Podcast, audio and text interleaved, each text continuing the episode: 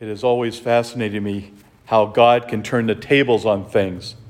As we hear in the whole account of Joseph, here his brothers were so mean to him, so cruel, because he was shown the privilege from his father, given him this incredible coat. And they were all, well, why not us? The firstborn, especially. How can the Lord, how can our dad do this? Give him the great prestige. So let's get rid of him. Let's throw him into this well. Little did they know what would happen that he would be rescued and then become this incredible authority in Egypt. And this incredible famine would come and they would have to go to him. Well, you can imagine over all these years, he had changed in appearance. So they go to him, not recognizing him.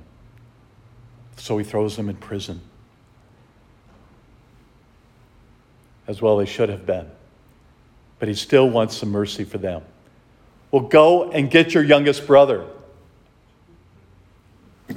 He's the youngest brother. They can't bring him. He knows that. Yet the next youngest says, But we should never have done that in the first place. We are at fault. He recognizes the sin that they had committed. And yet, in the end, Joseph is able to forgive. I think that's a real lesson to be able to forgive even in the worst of times. His brothers had tried to kill him, yet he still forgave them. Should we do nonetheless, being willing to forgive? Because often the times that have destroyed us, at least we think so, are nothing compared to that.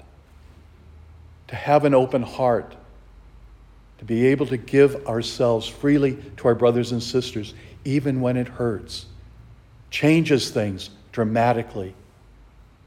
Because when they feel that forgiveness, it does change them, but it also changes us.